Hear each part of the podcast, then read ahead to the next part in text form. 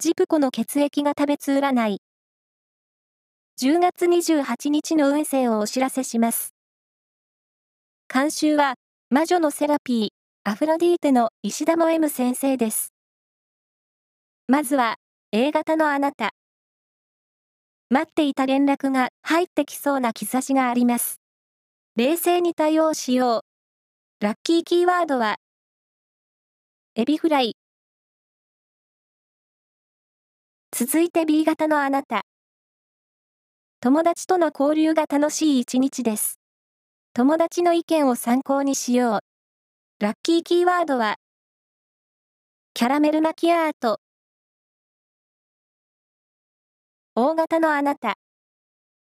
思いつきでした行動がラッキーなことになりそう。ラッキーキーワードは、メロンパン。最後は AB 型のあなた。待つことが多くなり、タイムロスの暗示です。単行本でも持ち歩こう。ラッキーキーワードは、ドラッグストア。以上です。